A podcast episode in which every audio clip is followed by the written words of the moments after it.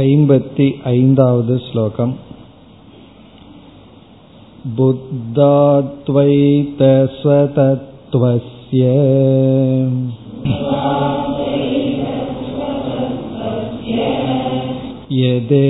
यदेष्टाचरणं यदि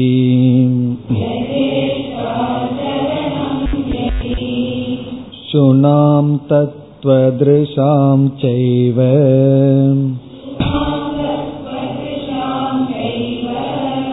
को बेतो शुचिभक्षणे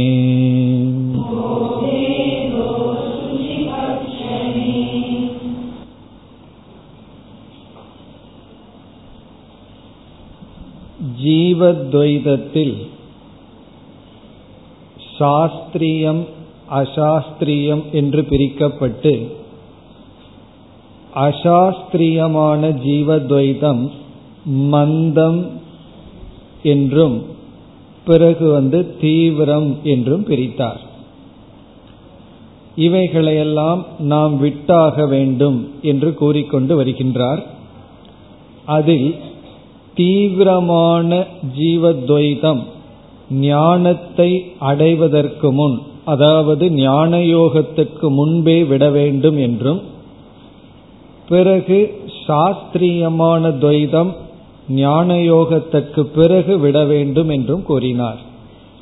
அதில் தீவிரமான துவைதம் என்பது மனதில் இருக்கின்ற காமம் குரோதம் முதலியவைகள்.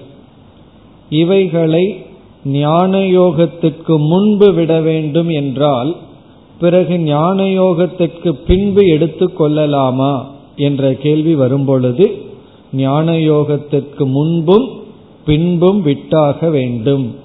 என்ற கருத்தை கூறுகின்றார். ஒரு கால் ஞான யோகம் தேவை என்ற காலத்தில் நாம் சில புல இன்பங்களை எல்லாம் தியாகம் செய்து வைத்திருப்போம். பிறகு ஞான யோகத்திற்கு பிறகு அனைத்தும் மித்யாதானே என்று வாசனையினுடைய தூண்டுதலினால் மீண்டும் ஆசை வசப்பட்டு காமிய கர்மத்தில் காமியத்தில் ஈடுபட்டால் அல்லது ஆசை குரோதம் பொறாமை இவைகளையெல்லாம் துறக்காமல் இருந்தால் என்ன தோஷம் வரும் என்ன நிலை வரும் என்பதைத்தான் நாம் பார்த்து கொண்டு இருக்கின்றோம் தத்துவத்தை விசாரம் செய்ததற்கு பிறகும் நாம் ஆசைகளை விடவில்லை என்றால் நமக்கு வருகின்ற நிலை என்ன? என்றால் எதேஷ்டாச்சாரம் என்கின்ற நிலை. எதேஷ்டாச்சாரம்னா தர்ம அதர்மப்படி நம்முடைய வாழ்க்கையை நடத்தாமல் யதா இஷ்டம் ததா ஆச்சரணம். எப்படி மனதில் தோன்றுகிறதோ அப்படி நம்மை நடத்தி கொள்ளுதல். எங்கு போகணும்னு தோணுதோ அங்கு போவது எதை பார்க்கணும்னு தோணுதோ பார்த்தல் எதை சாப்பிடணும்னு தோணுதோ அதை சாப்பிடுதல்.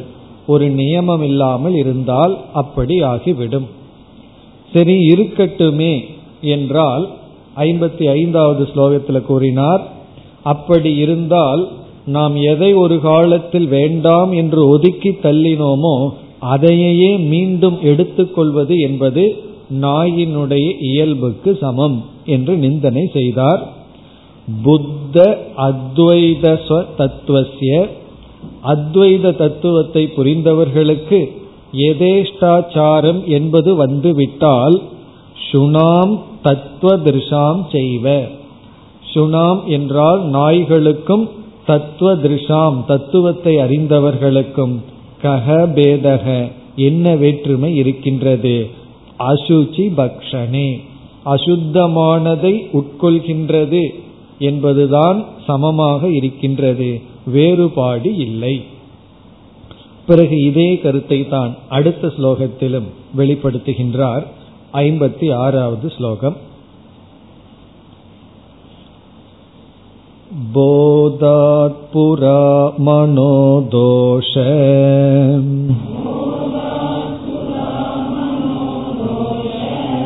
मात्राश्क्लिष्णास्यथाधुना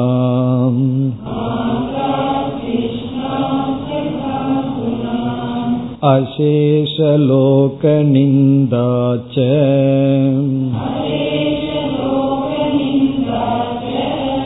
अहो ते बोधवैभवम्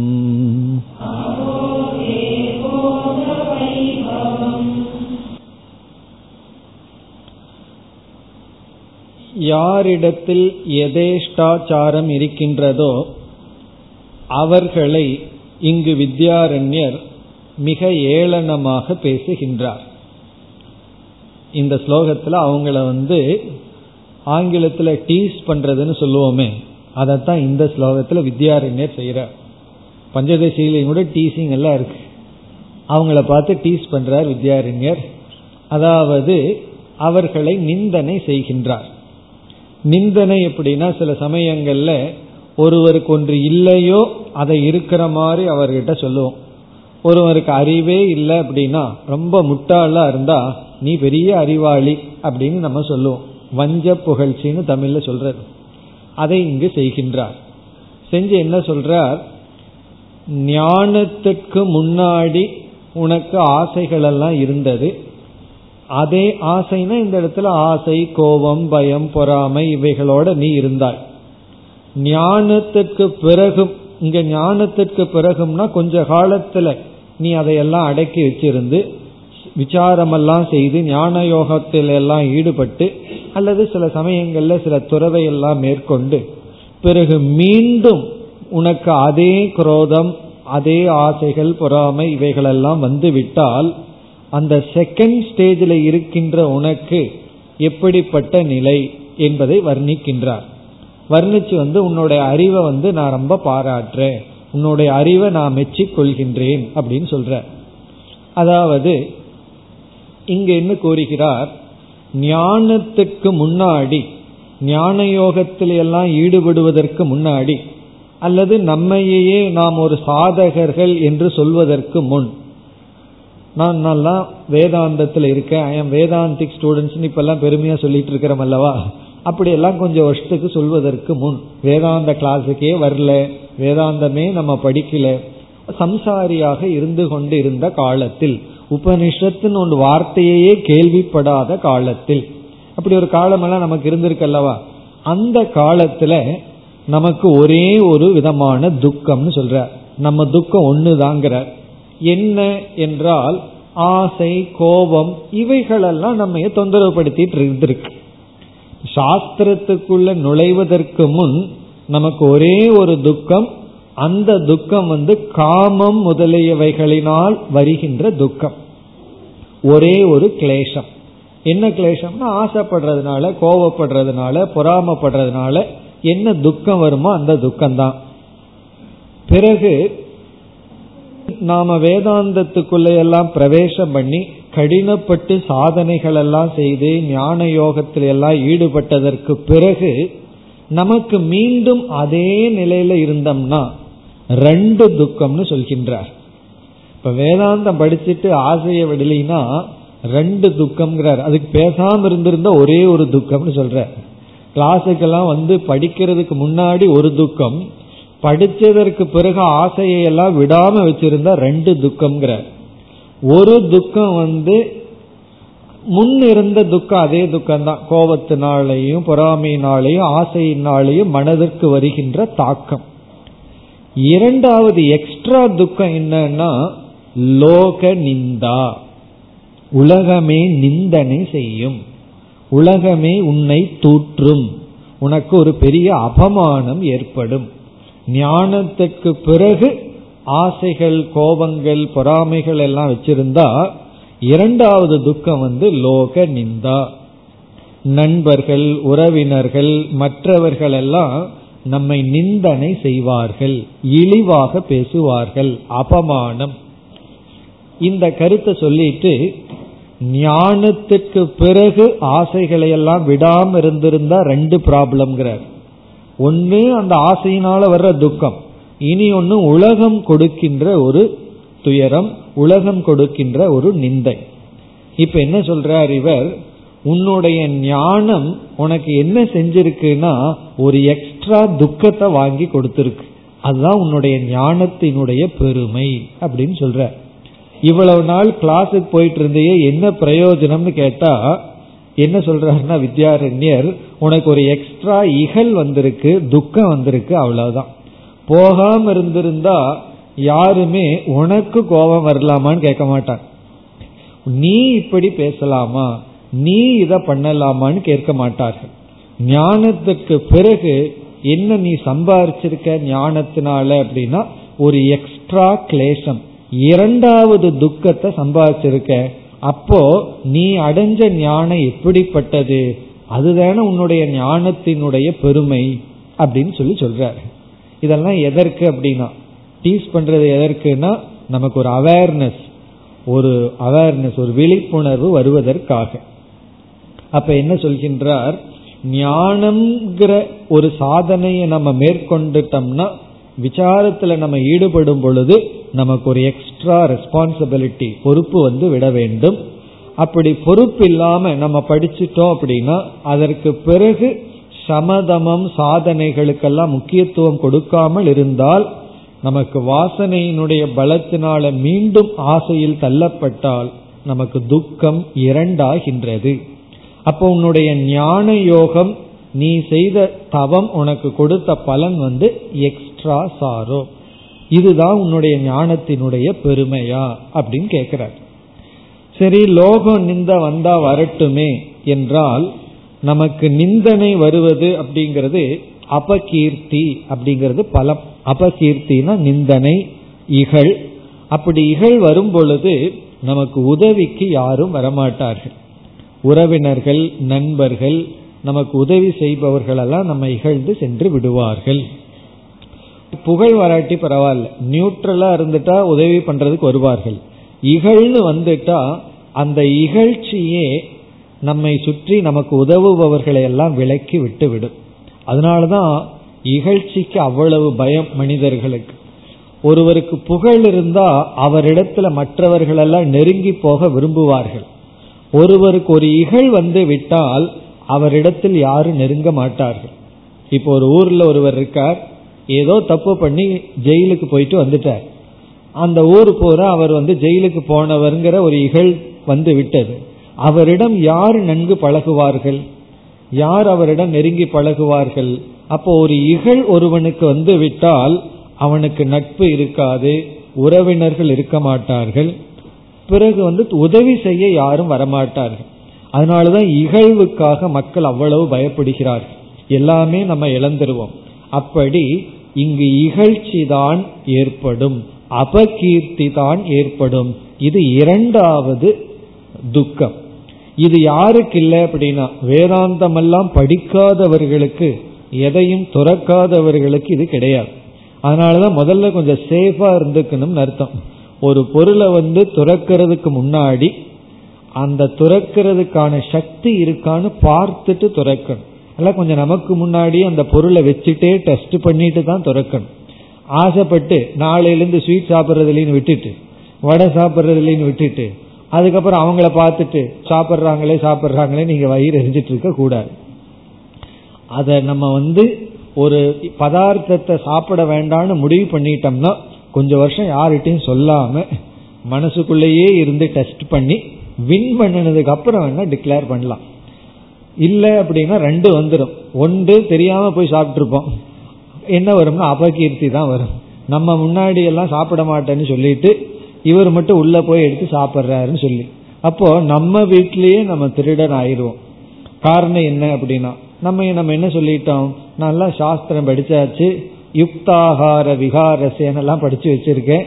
அளவாத்தான் சாப்பிடுவோம் எல்லாம் சொல்லிட்டு பிறகு நம்மை அறியாமல் நாம் இகழ்ச்சிக்கு வீழ்ந்து விடுவோம்.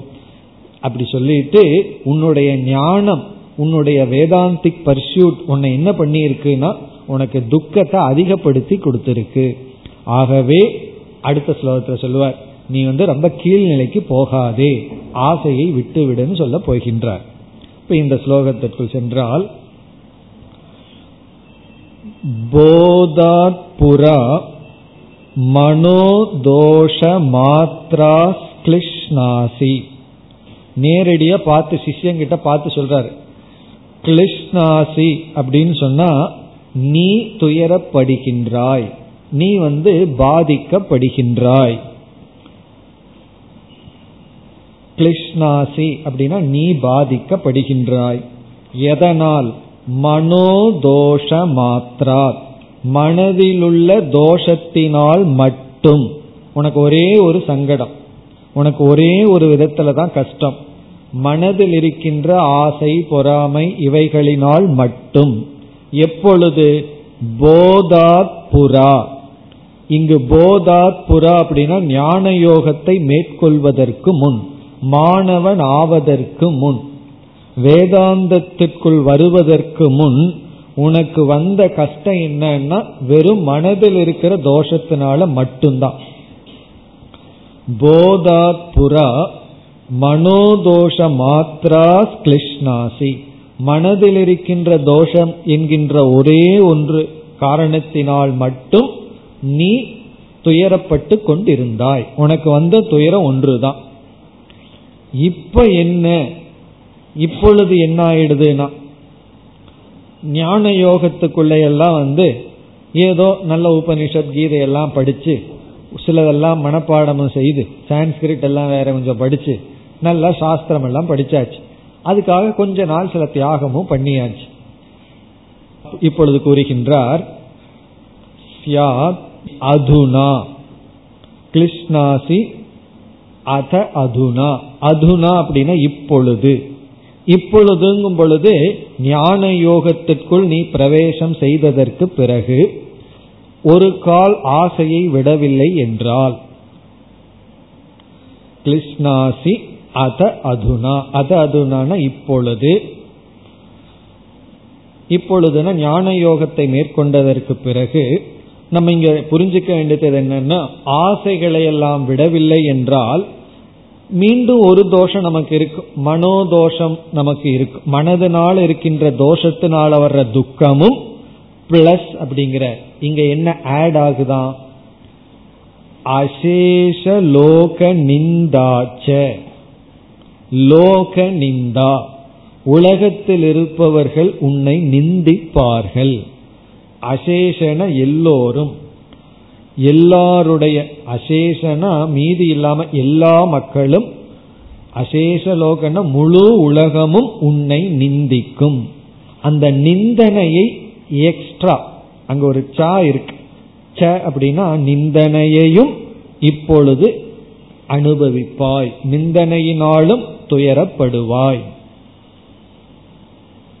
அப்படி ஞானம் வந்ததற்கு பிறகு ஞானத்தோட பொறுப்பு நமக்கு வரணும்.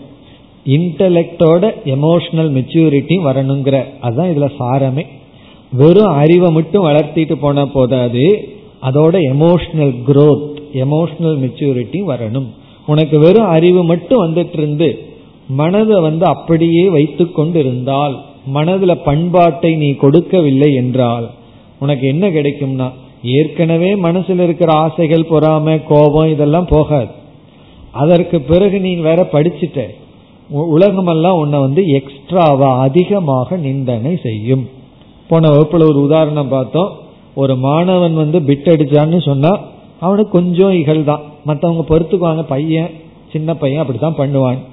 ஒரு ஆசிரியர் வந்து போய் ஒரு எக்ஸாம் எழுதுற பிஏ படித்தவர் எம்ஏ எழுதும் போது அவர் ஏதாவது காப்பி அடிச்சாருன்னு வச்சுக்குவோமே.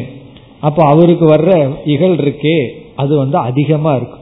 அவர் சொல்லலாம் நானும் மாணவனாக இருந்து தானே எழுதுறேன்னா. ஆசிரியருங்கிற பொறுப்புல ரொம்ப வருஷம் இருந்துட்டு அவன் வந்து எம்ஏ படிக்கிறதுக்காக எழுதி பிட் அடிச்சாருன்னு வச்சுக்குவோம். வர்ற நிந்த வந்து அதிகம். அப்படி நம்ம சாஸ்திரம் படிக்கும் பொழுதே நமக்கு பொறுப்பு வந்து விட்டது. அதனால் இங்கு என்ன நமக்கு எச்சரிக்கின்றார்? நம்ம மனதை பக்குவப்படுத்துவதற்கு முக்கியத்துவம் கொடுக்க வேண்டும். மனதில் இருக்கிற ஆசைகளை நீக்க முக்கியத்துவம் கொடுக்க வேண்டும். கடைசி வரியில வந்து சொல்றார் உன்னுடைய ஞானம் நீ படிச்ச வேதாந்தம் வந்து உனக்கு என்ன கொடுத்துருக்குன்னா ஒரு நிந்தனையை எக்ஸ்ட்ராவா வாங்கி கொடுத்துருக்கு. ஆசையை நீக்கிறதுக்கு பதுவா ஒரு அவமானத்தை தான் சம்பாரிச்சு கொடுத்துருக்கு. உன்னுடைய ஞானத்தினுடைய பெருமையோ பெருமை அப்படின்னு சொல்றார் அடுத்த பகுதியில. ஈதி அகோ தே போத வைபவம். அகோ அப்படின்னு சொல்லி ஐயகோ அப்படின்னு சொல்றார். அப்படியே கையை விரிச்சு சொல்றார் ஐயோ தே உன்னுடைய போத வைபவம். வைபவம்னா பெருமை அர்த்தம். உன்னுடைய அறிவினுடைய பெருமையை பார்த்துட்டியா அப்படின்னு சொல்லி கேட்கிற உன்னுடைய அறிவு என்ன பண்ணி கொடுத்துருக்குன்னா உனக்கு நிந்தனையத்தான் எக்ஸ்ட்ராவா வாங்கி கொடுத்துருக்கு.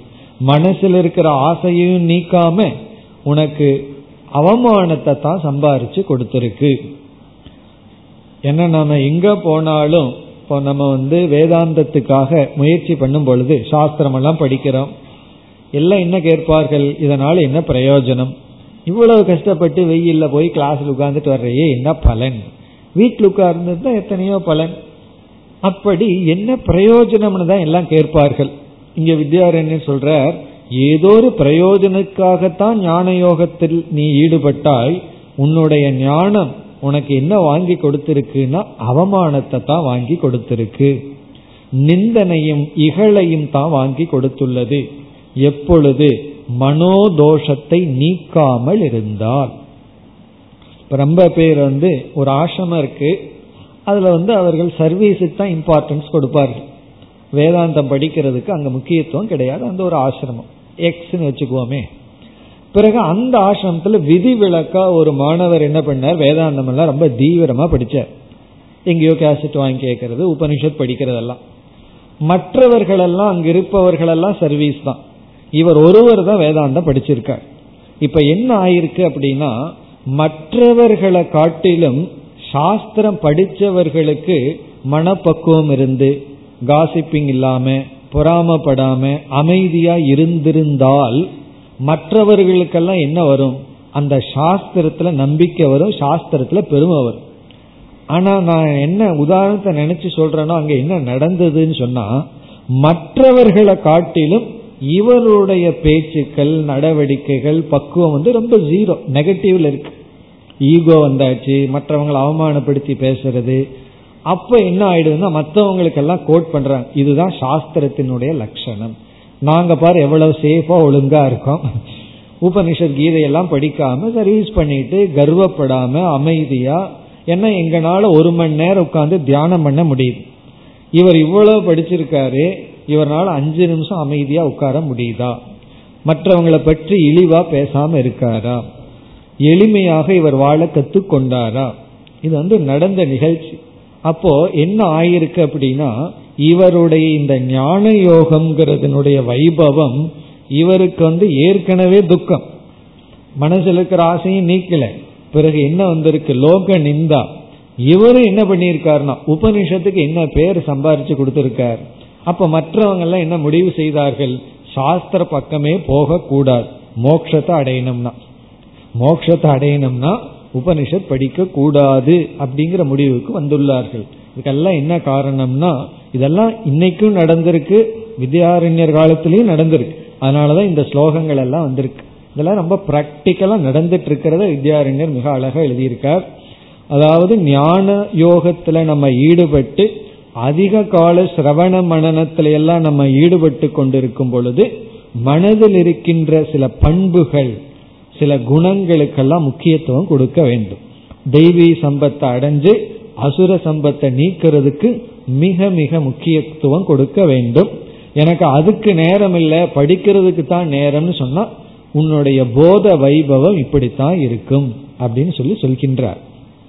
அப்படி இந்த சாஸ்திர விசாரத்தை செய்யறதுனால நமக்கு பலன் இருக்கு. அது பக்குவம் இல்லாமல் செய்தால் அந்த பலன் விபரீதமான பலன் ஆகவே மிக மிக கீழ்நிலையை அடையாதே மனதில் இருக்கிற ஆசைகளை எல்லாம் நீக்க வேண்டும் என்று மீண்டும் அடுத்த ஸ்லோகத்தில் கூறுகின்றார் ஐம்பத்தி ஏழு विद्वराकादितुल्यत्वम् मा काङ्क्षीस्तत्त्वविद्भवान्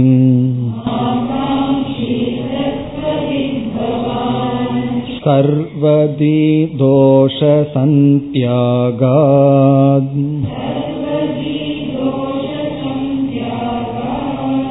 लोकै पूज्यस्व देववत्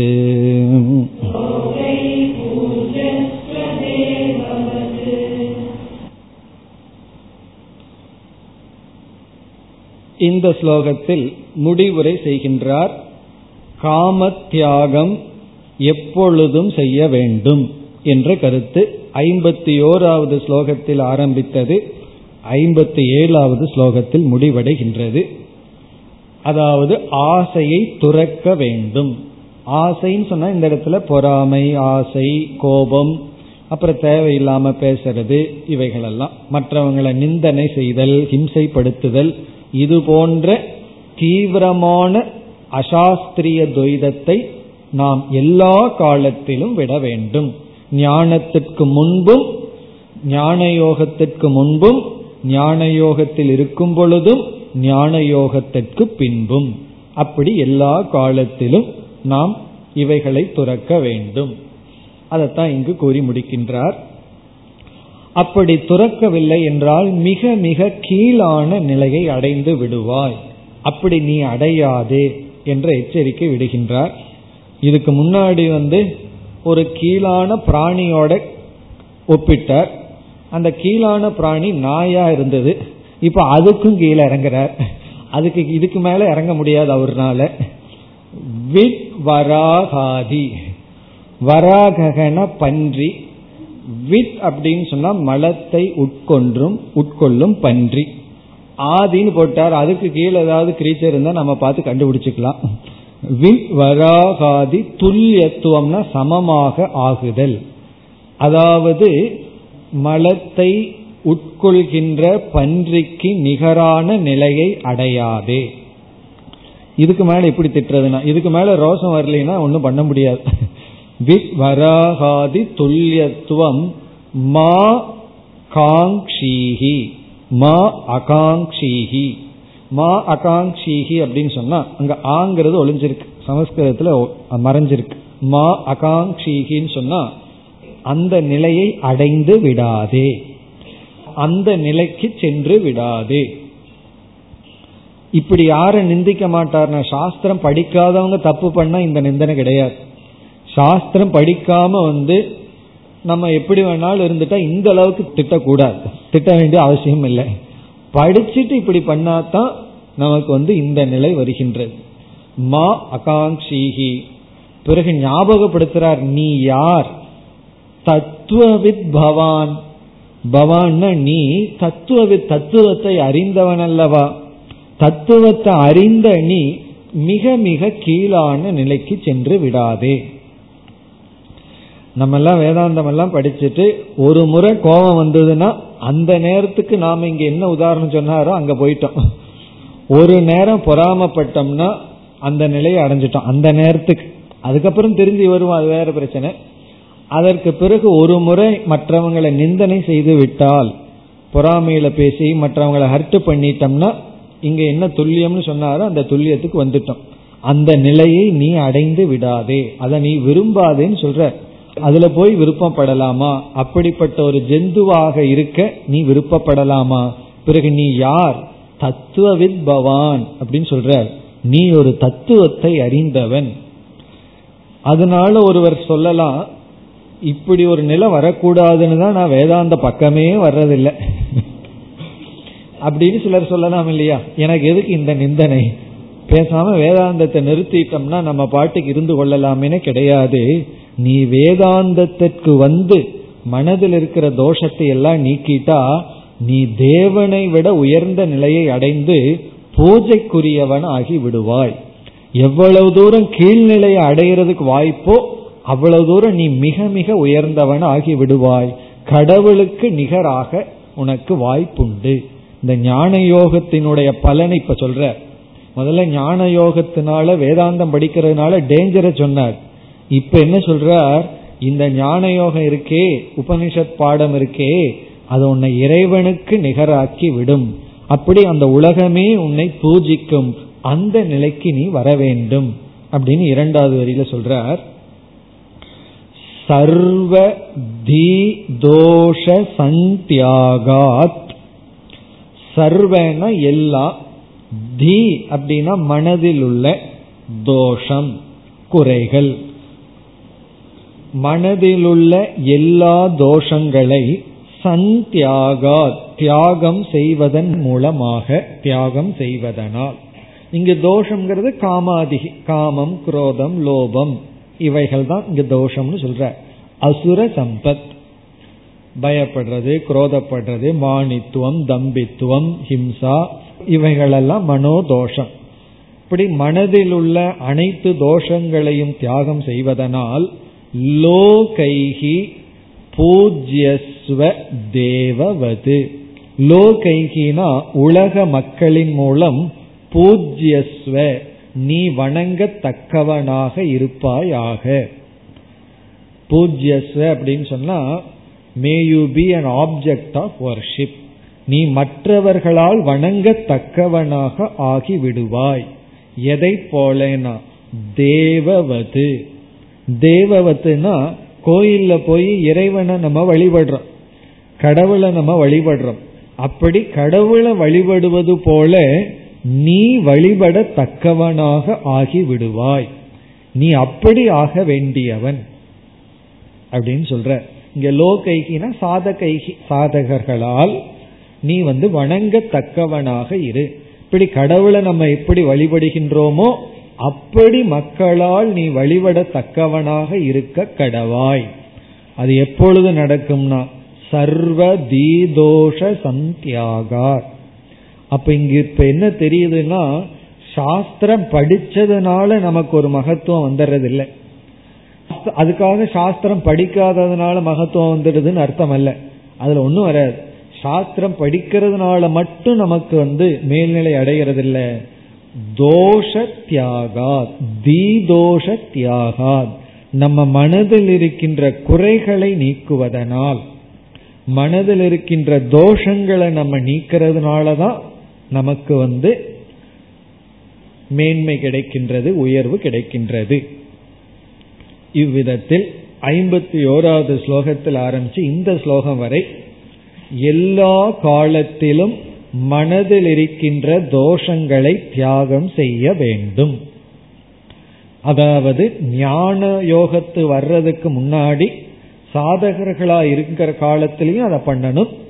சாதனை பண்ணிட்டு இருக்கிற காலத்திலையும் பண்ணணும்.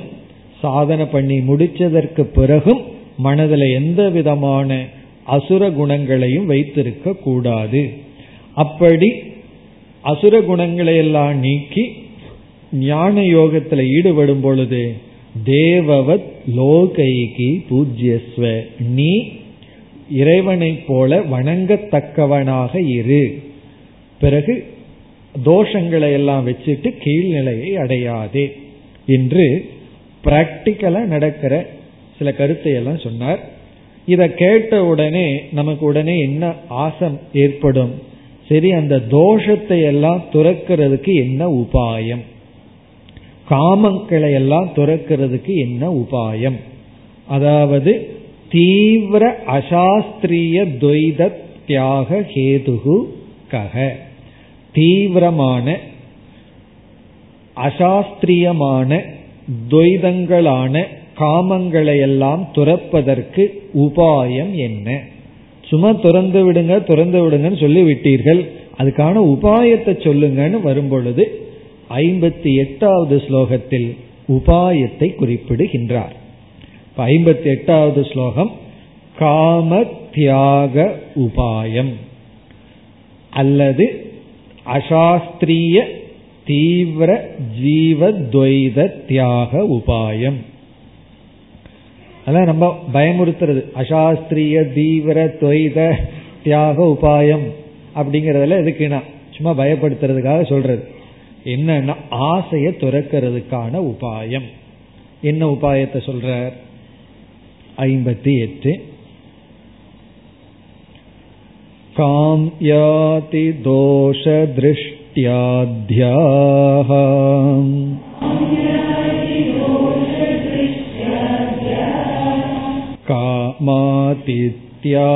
कामातित्यागहेतवः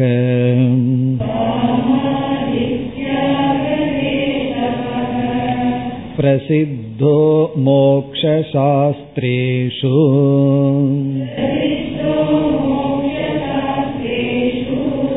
तानन् विश्व सुखी भव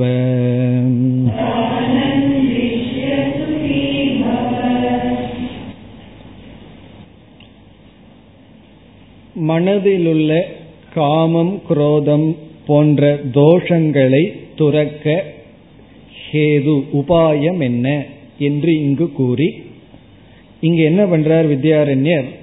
ஒரே ஒரு உபாயத்தை கூறி இது போன்ற உபாயங்கள் இருக்கு அதை நீயே கண்டுபிடிச்சு அதை நீ ஃபாலோ பண்ணு அப்படின்னு சொல்லிட்டு ஆசீர்வாதம் வேற கொடுக்கிறார். அப்படியெல்லாம் பண்ணி சந்தோஷமா இருப்பா அப்படின்னு சொல்லி ஆசீர்வாதம் பண்ணி முடிக்கின்றார். அதாவது எவைகளெல்லாம் ஆசைகளை துறக்கிறதுக்கான சாதனைகள் அப்படிங்கறதுல ஒரு சாதனையை இங்கு உதாரணமா சொல்லி இது போன்ற சாதனைகளெல்லாம் எங்க சொல்லப்பட்டிருக்குங்கிறத சொல்லி அங்க போய் கண்டுபிடிச்சுக்கோ. அங்க கண்டுபிடிச்சு அந்த சாதனையை நீ பின்பற்றி சந்தோஷமா இரு. அதுதான் இந்த ஸ்லோகத்தினுடைய சாரம். இப்ப முதல் வரிக்கு சென்றால் முதல் வரியில இரண்டாவது பகுதி காமாதி தியாக ஹேதவக காமம் முதலியவைகளினுடைய முதலியவைகளை தியாக ஹேதவக தியாகத்திற்கான காரணங்கள். ஆசை முதலியவற்றை துறக்க உபாயங்கள். காமாதி ஆதியில மீதி எல்லாம் அசுர சம்பத் அப்படின்னு அர்த்தம். எல்லா அசுர சம்பத்துகளும் காமாதி தியாகம். அதை தியாகம் செய்ய ஹேதுகு ஹேதவகன உபாயங்கள். என்ன அப்படிங்கறத முதல் வரியில சொல்லி சொல்ற முதல் வரியில ஒரு உபாயத்தை சொல்ற பிறகு மீதி உபாயம் எல்லாம் மோட்ச சாஸ்திரத்துல சொல்லி இருக்கு அப்படின்னு சொல்லி இரண்டாவது வரியில சொல்லுவார். முதல் பகுதி காம்யாதி தோஷ திருஷ்டியாத்யாகா. காமியம் அப்படின்னு சொன்னா இன்பத்தை கொடுக்கின்ற பொருள்கள். காமம்னா மனதில் இருக்கிற ஆசை. காமியம் அப்படின்னா ஆப்ஜெக்ட் ஆப்ஜெக்ட் ஆஃப் டிசையர் எந்தெந்த பொருள்கள் எல்லாம் சுகத்தை கொடுக்குமோ இன்பத்தை கொடுக்குமோ அந்த பொருள்கள் காமியம். ஆதி அப்படின்னா ஐம்புலன்களுக்கு இன்பத்தை கொடுக்கின்ற பொருள்கள். ஐம்புலன்களுக்கான பொருள்கள் இந்த உலகத்தில் இருக்கு. எத்தனையோ பொருள் துன்பத்தை கொடுக்குது. இங்க வந்து இன்பத்தை கொடுக்கின்ற புலன்கள். இன்பத்தை கொடுக்கின்ற பொருள்கள். இப்போ ஒரு மலர் இருக்கு அது நல்ல வாசனையை கொடுக்குது. அது வெளியிருக்கிற விஷயம்தான். கூவம் இருக்கு அது வந்து காமியமா? அது நமக்கு காமியம் அல்ல. இதுக்கு முன்னாடி ஒன்று சொன்னாரு வித் வராகாதி. அந்த ஜென்மத்தை எடுத்தா வேணா அதுக்கு காமியமா இருக்கும். இந்த ஜென்மத்துல கூவ நதி வந்து நமக்கு காமிய வஸ்து அல்ல. அது துக்கத்தை கொடுக்கிற வஸ்து. அப்ப காமியம்னா இன்பத்தை கொடுக்கின்ற மயக்கத்தை கொடுக்கின்ற போதையை கொடுக்கின்ற வெளி பொருள்கள். தோஷ. அதுல ஒரு தோஷம் இருக்கு. திருஷ்டி தோஷத்தை பார்த்தல் முதலியன. தோஷ திருஷ்டி ஆதி ஆத்யாகா எக்ஸெட்ரான்னு சொல்ற அதாவது இன்பத்தை கொடுக்கின்ற பொருள்களில் இருக்கின்ற தோஷத்தை பார்த்தல் முதலிய சாதனைகள். தோஷ திருஷ்டி அப்படிங்கிற அதுதான் சாதனைங்கிறார். எதுல தோஷ திருஷ்டினா எது இன்பத்தை கொடுக்குமோ அந்த இன்பத்தை கொடுக்கின்ற பொருள்கள்ல இருக்கின்ற தோஷத்தை பார்த்தல். ஆத்தியக அப்படின்னா எக்ஸெட்ராங்கிறார் இது போன்ற இது முதல் கொண்டு இருக்கின்ற சாதனைகள். காமத்தியாக ஹேதவக காமத்தை துறக்க சாதனைகள். இது நீங்க ஒன்றுதான சொல்லி இருக்கின்றீர்கள். மற்ற சாதனைகள் எல்லாம் என்ன? அதை நான் இப்ப சொல்லல. எங்க இருக்குன்னு சொல்கின்றேங்கிறது இரண்டாவது வரையில் சொல்றார். பிரசித்தக மோக்ஷ சாஸ்திரேஷு. இது போன்ற சாதனைகள் உபாயங்கள் ஆசைகளை துறக்க பொருள்கள் மீது இருக்கின்ற தோஷத்தை பார்த்தல் முதலிய சாதனைகள் பிரசித்தக மிக மிக பிரசித்தமா இருக்கு. தெளிவாக இருக்கு. எங்கினா மோக்ஷ சாஸ்திரேஷு இங்க மோக்ஷ சாஸ்திரம்னா உபனிஷத்துக்களில் அப்படின்னு அர்த்தம். மோக்ஷ சாஸ்திரம்ங்கிறது உபனிஷத் வேதாந்தேஷு. வேதாந்தத்துக்குள்ளதான் இருக்கு அப்படிங்கிறார். கர்மகாண்டத்துக்கு போனோம்னா ஆசையை வளர்க்கறதுக்கு தான் அது உதவி பண்ணும். உனக்கு இது வேணுமா இந்த யாகத்தை பண்ண அது வேணுமா இந்த யாகத்தை பண்ணுன்னு சொல்லும். ஆனா தோஷத்தை சொல்றது யார் அப்படின்னா அது வந்து வேதாந்தம் தான். இப்ப மோக்ஷத்தை கொடுக்கின்ற சாஸ்திரத்தில் மோக்ஷ சாஸ்திரம் என்ன? உபனிஷத்து தான் மோக்ஷ சாஸ்திரம். அப்படி மோக்ஷத்தை கொடுக்கின்ற சாஸ்திரங்களில் பிரசித்தக பிரசித்தமாக இந்த சாதனைகள் இருக்கின்றது. சரி அங்க அது இருக்கு நான் என்ன பண்ணணும்னா தான் அன்விஷ்ய அவைகளை தேடி கண்டு கொண்டு தான் அப்படின்னு சொன்னா அந்த சாதனைகளை அந்த ஹேது காரணங்களை தான் ஹேதூன் அந்த ஹேதுக்களை அன்விஷ்ய கண்டுபிடி. கண்டுபிடிச்சு வச்சுட்டேன்னு சொல்லக்கூடாது. கண்டுபிடிச்சு பின்பற்று. எல்லாம் கண்டுபிடிச்சு வச்சாச்சே. ஏற்கனவே நோட்ஸில் இருக்கேன்னா கண்டுபிடிச்சு நோட்ஸ்ல இருந்து என்ன பிரயோஜனம்? நம்ம லைஃப்ல இருக்கணுங்கிற அன்பிஷ்ய அதை கண்டுபிடிச்சு அதை ஃபாலோ பண்ணி பிறகு என்ன சொல்றார்? சுகி பவ. சுகி பவனா சந்தோஷமா இரு அப்படின்னு சொல்ற சுகமாக இரு. ஞான நிஷ்டையுடன் இரு. ஞான பலனை அடை மோக்ஷத்துடன் கூடி இருப்பாயாக. இப்ப முதல் வரியில வந்து காம முதலியவைகளை தியாகம் செய்ய உபாயங்களாக என்ன சொல்லப்பட்டிருக்குன்னு சொன்னா காமிய பதார்த்தத்தில் ஆசைப்படுகின்ற பொருள்களில் இருக்கின்ற தோஷத்தை பார்த்தல் முதலிய சாதனைகள் இருக்கு. அவைகளெல்லாம் மோட்ச சாஸ்திரத்துல மிக தெளிவாக கூறப்பட்டுள்ளது. அவைகளை நீ கண்டுகொண்டு அவைகளையெல்லாம் நீ பின்பற்றி சந்தோஷமாக இரு. இப்ப இந்த இடத்துல இந்த வேதாந்தத்துக்குள்ள வந்தவர்களுக்கு ஒரு ப்ராப்ளம் பெரிய பிரச்சனை இருக்கு. ஒரு சைடு எஃபெக்ட் என்னன்னா நம்ம வந்து பிரம்மத்தை பற்றி விளக்கும் பொழுது பிரம்ம விஷயத்துல புரிஞ்சுக்கிறத தவிர வேற ஒண்ணுமே செய்ய வேண்டிய அவசியம் இல்லை. புரிஞ்சிட்டா போதும். இது புரிஞ்சுக்கிற விஷயம். அபியாசம் பண்றதல்ல. அகம் பிரம்மாஸ்மி தத்துவமசிங்கிறது இம்போசிஷன் மாதிரி எழுதுற விஷயம் அல்ல. அதை வந்து விசாரம் பண்ணி புரிஞ்சுக்கிற ஸ்டேட்மெண்ட் ஜபத்துக்குரிய விஷயம் அல்லன்னு சொல்லி நம்ம என்ன பண்ணியிருப்போம்? ஞானத்தினாலேயே மோக்ஷம் ஞானமே போதும் போதும்னு பலமுறை சொல்லியிருப்போம். அதனுடைய சைடு எஃபெக்ட் ரொம்ப இருக்கிறத நம்ம பார்க்கிறோம்.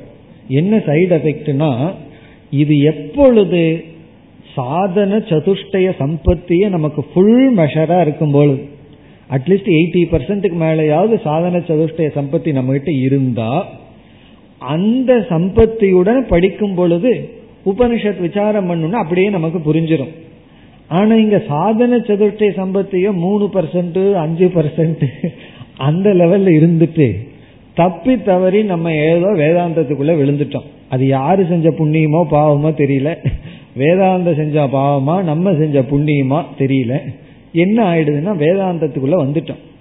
இதத்தான் அகிருத்த உபாஸ்திகின்னு வித்யாரண்யரே சொல்லுவார். அகிருத்த உபாஸ்திகினா உபாசனை எல்லாம் பண்ணாம வேதாந்தத்துக்கு வந்தவர்கள்னு ஒரு பிரிவு போட்டார். ப்ரிப்பரேஷன் இல்லாம வந்தவர்கள். ப்ரிப்பரேஷன் இல்லாம ஏன் வந்தாங்கன்னா ஏனோ வந்துட்டு அது ஏனோ அது எப்படியோ வந்தாச்சு உள்ள. அப்ப என்ன ஆயிடுது அப்படின்னா நம்ம வேதாந்தத்துல புரிஞ்சிட்டா போதும் செய்யறதுக்கு ஒன்னு இல்லை ஒன்னு இல்லைன்னு சொல்லி நம்ம என்ன பண்ணிடுறோம்? சாதனைகளை எல்லாம் நம்ம விட்டுறோம். ஜபம் பண்றதை விட்டுறோம் பூஜை பண்றதை விட்டுறோம். கேட்டா வந்து அத்வைதமாச்சே எதுக்கு பூஜை பண்ணிட்டு இருக்கீங்க? பிரம்மணனையும் ஒன்னு ஆச்சே அப்படித்தானே படிச்சிட்டு இருக்கோம். புரிஞ்சிட்டா போதேன்னு சொல்லி அப்பொழுதுதான் நமக்கு என்ன கஷ்டம் வருது? அசுத்தி நம்மைய விட்டு போறது. அதாவது சேவை பண்றது சர்வீஸ் பண்றது ஏதாவது பண்றது எல்லாம் ரொம்ப லோ லெவல் அதெல்லாம் ஃபர்ஸ்ட் ஸ்டேஜ் கர்மயோகம் எல்லாம் இப்பெல்லாம் நான் வந்து எங்க இருக்கேன்? ஞான யோகத்தில் இருக்கேன். அப்படி வேற சொல்லிடுவோம். யாராவது சர்வீஸ் பண்ணிட்டு இருந்தா நீங்களாம் சர்வீஸ் பண்றீங்க நான் ஞான யோகத்துல விசாரத்தில் இருக்கேன் அப்படி வேற சொல்லிட்டு உள்ள இருக்கிற அழுக்குகளை எல்லாம் நீக்குவதற்கு வாய்ப்பு இல்லாம போயிருது. அப்ப நம்ம என்ன புரிஞ்சுக்கணும்னா ஞானம் எந்த ஒரு பொருளையும் உற்பத்தி பண்ணாது மாற்றத்தை கொடுக்காதுங்கிறது உண்மைதான். அதே போல ஞானம் வந்து மனதில் இருக்கிற அசுத்தத்தையும் நீக்காது. எனக்கு பொறாமை இருக்குன்னு தெரிஞ்சிட்டதுனால பொறாம போகாது. தெரிஞ்சிட்டா பொறாமை இருக்குன்னு தெரிஞ்சுட்டு பொறாமப்படுவோம். முன்ன வந்து தெரியாம பொறாமப்படுவோம் அவ்வளவுதான். இப்பெல்லாம் நம்ம சிஷ்யர்கள் என்ன சொல்லுவார்கள் தெரியுமோ? முன்ன வந்து தப்பு பண்ணிட்டா தப்பு பண்ணிட்டேன்னு சொல்லுவார்கள். இப்ப வந்து அது விபரீத பாவனை அவ்வளவுதான். ஒரு வார்த்தை கிடைச்சிருக்கு புதுசா அவ்வளவுதான். தப்பு பண்ணிட்டு அதுக்கு பேரு விபரீத பாவனையா? முன்ன அந்த வார்த்தை தெரியல.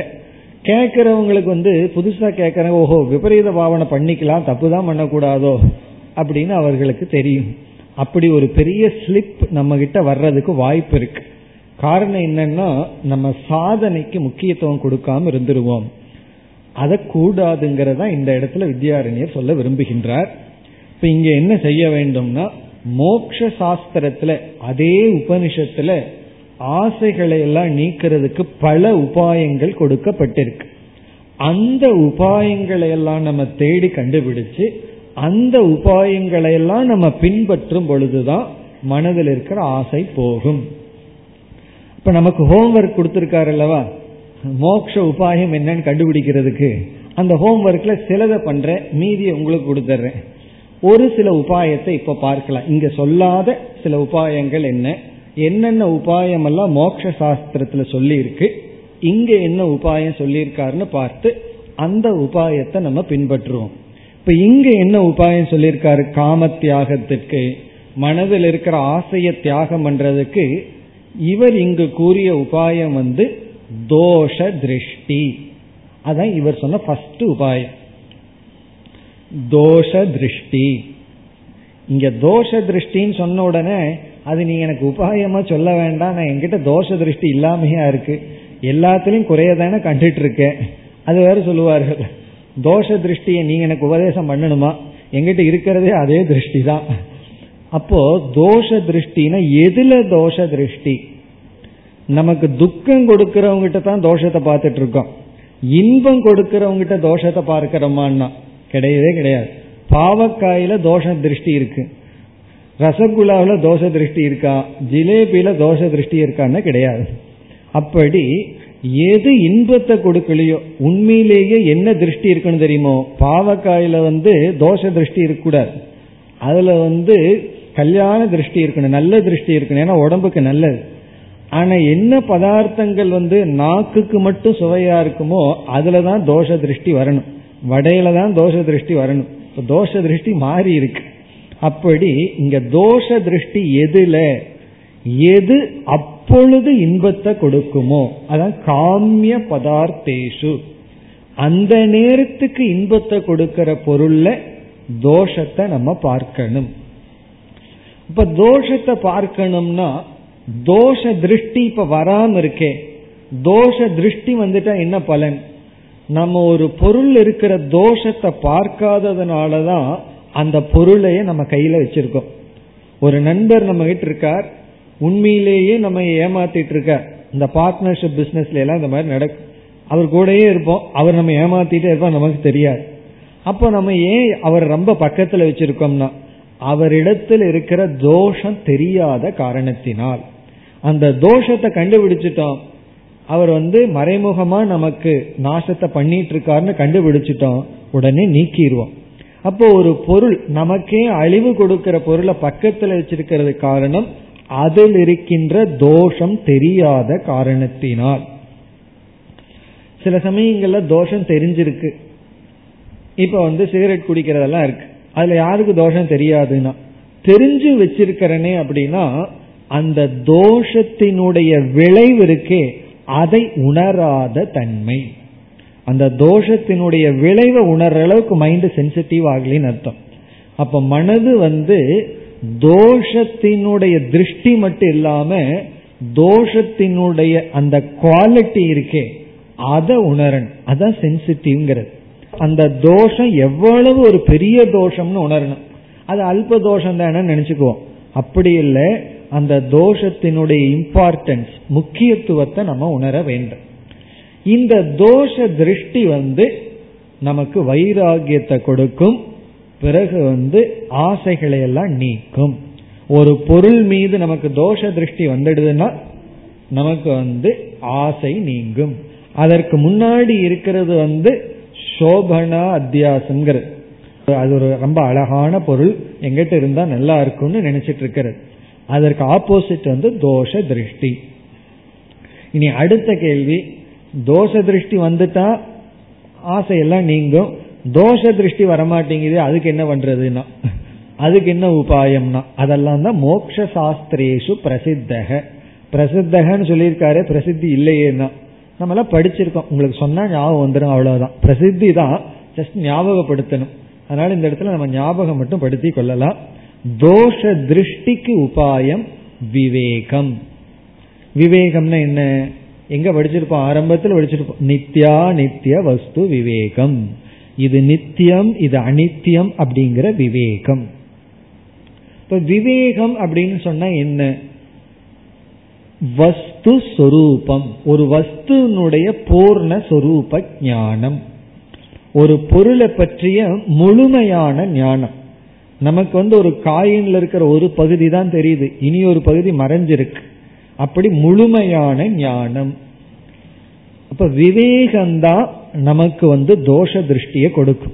விவேகம்னா ஒரு பொருளினுடைய தன்மையை முழுமையாக புரிந்து கொள்ளுதல். அவ்வளவு சுலபம் அல்ல ஒருத்தரை நம்ம புரிஞ்சுக்கிறதுங்கிறது அவ்வளவு சுலபம் அல்ல சரியாக புரிந்து கொள்ளுதல். இனி அடுத்த கேள்வி வருது. எப்படி சரியா புரிஞ்சுக்கிறது? நான் எப்பவுமே தப்பா புரிஞ்சுக்கிறேனே. விவேக சக்தி வரணும்னா என்ன பண்ணணும்னா அதுக்கு மோட்ச சாஸ்திரத்துல கொடுக்கிற உபாயம் கர்ம யோகம் கர்ம யோகம் அல்லது தர்மம் தான் நமக்கு விவேகத்தை கொடுக்கும். விவேக சக்தியை கொடுக்கும். நம்ம செய்யற தர்மம் தான் புண்ணிய பலனை காமிய கர்மமா இல்லாம நிஷ்காம கர்மம் பண்ணோம்னா அந்த கர்ம நமக்கு என்ன கொடுக்கும்னா விவேக சக்தியை கொடுக்கும். அப்ப எங்க எப்படி ஸ்டெப்ஸ் வருதுன்னா தர்மத்திலிருந்து ஆரம்பிக்கின்றது. தர்மப்படி வாழ்ந்தோம்னா அந்த தர்மம் நமக்கு விவேக சக்தியை கொடுக்கும். விவேக சக்தியானது நமக்கு வந்து நித்தியம் எது அனித்தியம் எதுன்னு பிரிக்கும். அனித்தியமான பொருள்ல தோஷ திருஷ்டியை கொடுக்கும். நித்தியமான பொருள்ல வந்து புருஷார்த்த திருஷ்டியை கொடுக்கும். இதுதான் லட்சியம். அடையணுங்கிறது இதிலிருந்து வெளியே வரணுங்கிற புத்தியை நமக்கு கொடுக்கும். பிறகு அந்த தோஷ திருஷ்டி என்ன பண்ணும் அப்படின்னு சொன்னா ஆசைகளை எல்லாம் நீக்கும். ஏன்னா காமம்ங்கிறது மனதுக்குள்ள இருக்கிற ப்ராப்ளம் மனதுக்குள்ளதான் நமக்கு பக்குவம் வரணும். இப்போ அந்த தோஷ திருஷ்டிகள் எவைகள்? அப்படின்னு பார்த்தா முதல் தோஷ திருஷ்டி வந்து அனித்தியத்துவ தோஷம். இப்ப தோஷ திருஷ்டிகளை சிலது பார்ப்போம். தோஷம்னா என்ன தோஷம்னு ஒரு கேள்வி வருது அல்லவா ஃபர்ஸ்ட் தோஷம் வந்து அனித்தியத்துவ தோஷம். நம்ம எதை அடைஞ்சாலும் அது வந்து பர்மனன்ட் அல்ல. ஒரு டயலாக் ஒன்று வரும். அதாவது செல்வமும் பகட்டும் அது இல்லாதவர்களுக்கு தான் கவர்ச்சி இருப்பவர்களுக்கு வேதனை அப்படின்னு ஒரு டயலாக் ஒரு படத்துல வரும். செல்வமும் அது செல்வந்தனா இருக்கிறவன் சொல்லுவான். செல்வம்ங்கிறது வந்து யாருக்கு கவர்ச்சினா அது இல்லாதவனுக்கு தான் அது கவர்ச்சி. அது இருக்கிறவனுக்கு அது வந்து துக்கம். அப்படி நமக்கு வந்து அந்த ஒரு தோஷ திருஷ்டி வந்துடுதுன்னு சொன்னா நம்ம அதை விட முடியும். அதுல இருக்கிற தோஷத்தை பார்த்தல். அனித்தியத்துவ தோஷம். அனித்தியத்துவ தோஷம்னா கொஞ்ச நாள் தான் அது இருக்கும். பர்மனண்டா அது நம்ம கிட்ட இருக்காது. அந்த அனித்தியம் வந்து பல விதமான அனித்தியம் இருக்கு. ஒன்னு பொருள் அனித்தியம். இல்ல பொருள் வந்து இந்த காலத்து சயின்ஸ்னால ஒருவர் சொல்றார் இப்ப இருக்கிற சயின்ஸ் வந்து ஒரு டெலிவிஷனை கண்டுபிடிச்சிருக்கு. நூறு வருஷத்துக்கு ரிப்பேர் ஆகாம ஓடுங்கிற அது ஓடும். அதை பார்க்கறது கண்ணு ஓடுமா ஹார்ட் ஓடுமான்னு கேட்டா ஓடாது. அப்போ அனுபவிக்கின்ற உடல் இந்திரியங்கள் அது அனித்தியம் அல்லது பொருள் அனித்தியம் ஏதோ ஒரு அனித்தியம். இப்ப இரண்டாவது தோஷம் வந்து சாதிசயம் அது ஒரு முக்கியமான தோஷம். சாதிசயம் அப்படின்னு சொன்னா நாம எந்த இன்பத்தை அடைந்தாலும் அதே இடத்துல அதற்கு மேல அடைவதற்கு அங்கு வாய்ப்பு இருக்கு. அதான் சாதிசயம். அப்சல்யூட் இல்லாம இருக்கிற ரிலேட்டிவ் அர்த்தம். நம்ம எவ்வளவு இன்பத்தை அடைஞ்சாலும் அந்த இடத்துல அதற்கு மேல அடைகிறதுக்கு வாய்ப்பு இருக்கு. அப்படி இருக்கும்போது நம்ம மனசு என்ன பண்ணும்னா கிடைச்ச இன்பத்துல தற்காலிகமா தான் திருப்தி அடையும். பிறகு அதற்கு மேல அடையிறதுக்கு மனசு சென்று விடும். அதனால சாதிசயத்தினால எந்த பொருள்களும் நம்மை முழுமையாக நிறைக்காது. இதையெல்லாம் ரொம்ப ஆழ்ந்து சிந்திச்சு உணர்ந்தோம்னா தான் பொறாமையெல்லாம் நமக்கு போகும். இப்போ நம்ம வந்து ஒரு பொருளை வச்சு பொறாமப்படுறோம். ஒருவர் வந்து ஸ்கூட்டர் வச்சிருக்கார். இந்த பொறாமையெல்லாம் யார்கிட்ட வரும்னா ரொம்ப தூரத்தில் இருக்கிறவங்ககிட்ட வராது. இந்த ரொம்ப க்ளோஸா இருக்கிறவங்க அவங்ககிட்ட தான் வரும். அண்ணன் தம்பி அக்கா தங்கச்சிகளுக்குள்ள தான் வரும். ஏன்னா ரொம்ப க்ளோஸா மூவ் பண்றோம் அல்லவா? இப்ப நம்ம இன்னும் என்ன வச்சிருக்கோம். வெறும் ஸ்கூட்டர் வச்சிருக்கோம். ரொம்ப க்ளோஸா இருக்கிறவங்க வந்து கார் வச்சிருக்காங்கன்னு வச்சுக்கோமே. அதை பார்த்து நமக்கு பொறாமப்படும். காரணம் என்ன? ஏன் பொறாமப்படுறோம்னா அந்த பொருள் அவங்கள நிறைச்சிருங்கிற எண்ணம் நமக்கு இருக்கிறதுனால. ஆனா உண்மையிலேயே அந்த பொருள் நம்ம நினைக்கிற அளவு அவங்களுக்கு சந்தோஷத்தை கொடுக்கறது இல்லை. அது நமக்கு புரியல. ஒருவருக்கு தலை வலிக்குதுன்னு நம்ம பார்த்து பொறாமப்படுவோமா? சரி அவருக்கு தலை வலிக்குது. எனக்கு ரொம்ப பொறாமையா இருக்குன்னு சொல்லுவோமா? கண்டிப்பா பொறாமப்பட மாட்டோம். ஆனா தலையில ஏதாவது ஒரு சூடாமணி வச்சிருந்தாருன்னு வச்சுக்கோமே. அதை பார்த்து பொறாம வந்துடும் ஒருத்தர் காது வலிக்குதுன்னு பொறாமப்பட மாட்டோம். கம்மலை பார்த்து வேணா பொறாமப்படலாம். காரணம் என்னன்னா நம்ம நினைச்சிருக்கோம் அந்த கம்மல் வந்து அவங்கள திருப்திப்படுத்திடும் இந்த உண்மை புரிஞ்சிடுதுன்னா எந்த பொருளும் யாரையும் திருப்திப்படுத்தாதுன்னு புரிஞ்சுட்டா நமக்கு பொறாம வருமோ? அந்த சாதிசயத்துவ தோஷத்தை தியானம் செய்ய வேண்டும். இப்படி சாதிசயத்துவம் அனித்தியத்துவம் இப்படிப்பட்ட தோஷங்கள். எக்ஸ்ட்ரா உங்களுக்கு ஹோம்ஒர்க் ரொம்ப டைம் இருக்கு. நல்ல ஹோம்ஒர்க் பண்ணலாம். என்னன்னா மோக்ஷ சாஸ்திரேஷு உபனிஷத்துக்கள்ல தத்துவ போத முதலிய நூல்கள்ல எல்லாம் தோஷ திருஷ்டி வர என்னென்னலாம் தோஷங்கள் இருக்குன்னு பார்த்து நம்ம கண்டுபிடிச்சு தான் அன்பிஷ்ய பின்பற்றி என்ன பண்ணணுமா சுகி பவ என்று முடிக்கின்றார். இனி அடுத்த ஸ்லோகத்திலிருந்து மந்த துவைதத்தை துறக்க உபாயத்தை கூற போற. ரெண்டு துவைதம் சொன்னார். தீவிரம் மந்தம். அந்த மந்தத்தை பற்றி பேச போகின்றார். அடுத்த வகுப்பில் பார்ப்போம். ஓம் போர் நமத போர் நமிதம் போர் போர் நமுதச்சதேம் பூர்ணய பூர்ணமாதாய பூர்ணமேவாவசிஷ்யதேம். ॐ शान्ति शान्ति शान्तिः